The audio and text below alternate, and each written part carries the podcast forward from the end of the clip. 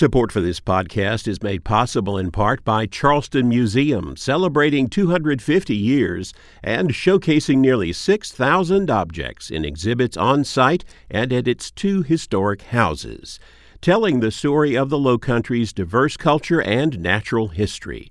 charlestonmuseum.org and the Florence County Museum, presenting Legend Francis Marion and the PD.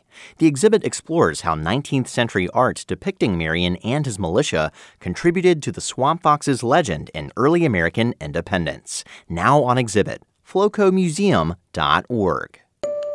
This is Walter Edgar with South Carolina from A to Z. D is for comma, Henry William, 1763 to 1839, lawyer, jurist, statesman. While in his teens, DeSaussure participated in the defense of Charleston during the Revolutionary War.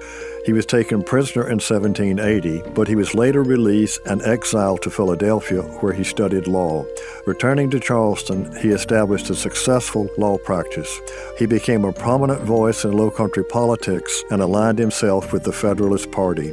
For much of the 1790s, he represented St. Philip's and St. Michael's parishes in the General Assembly, where he was a vigorous advocate of Low Country interests.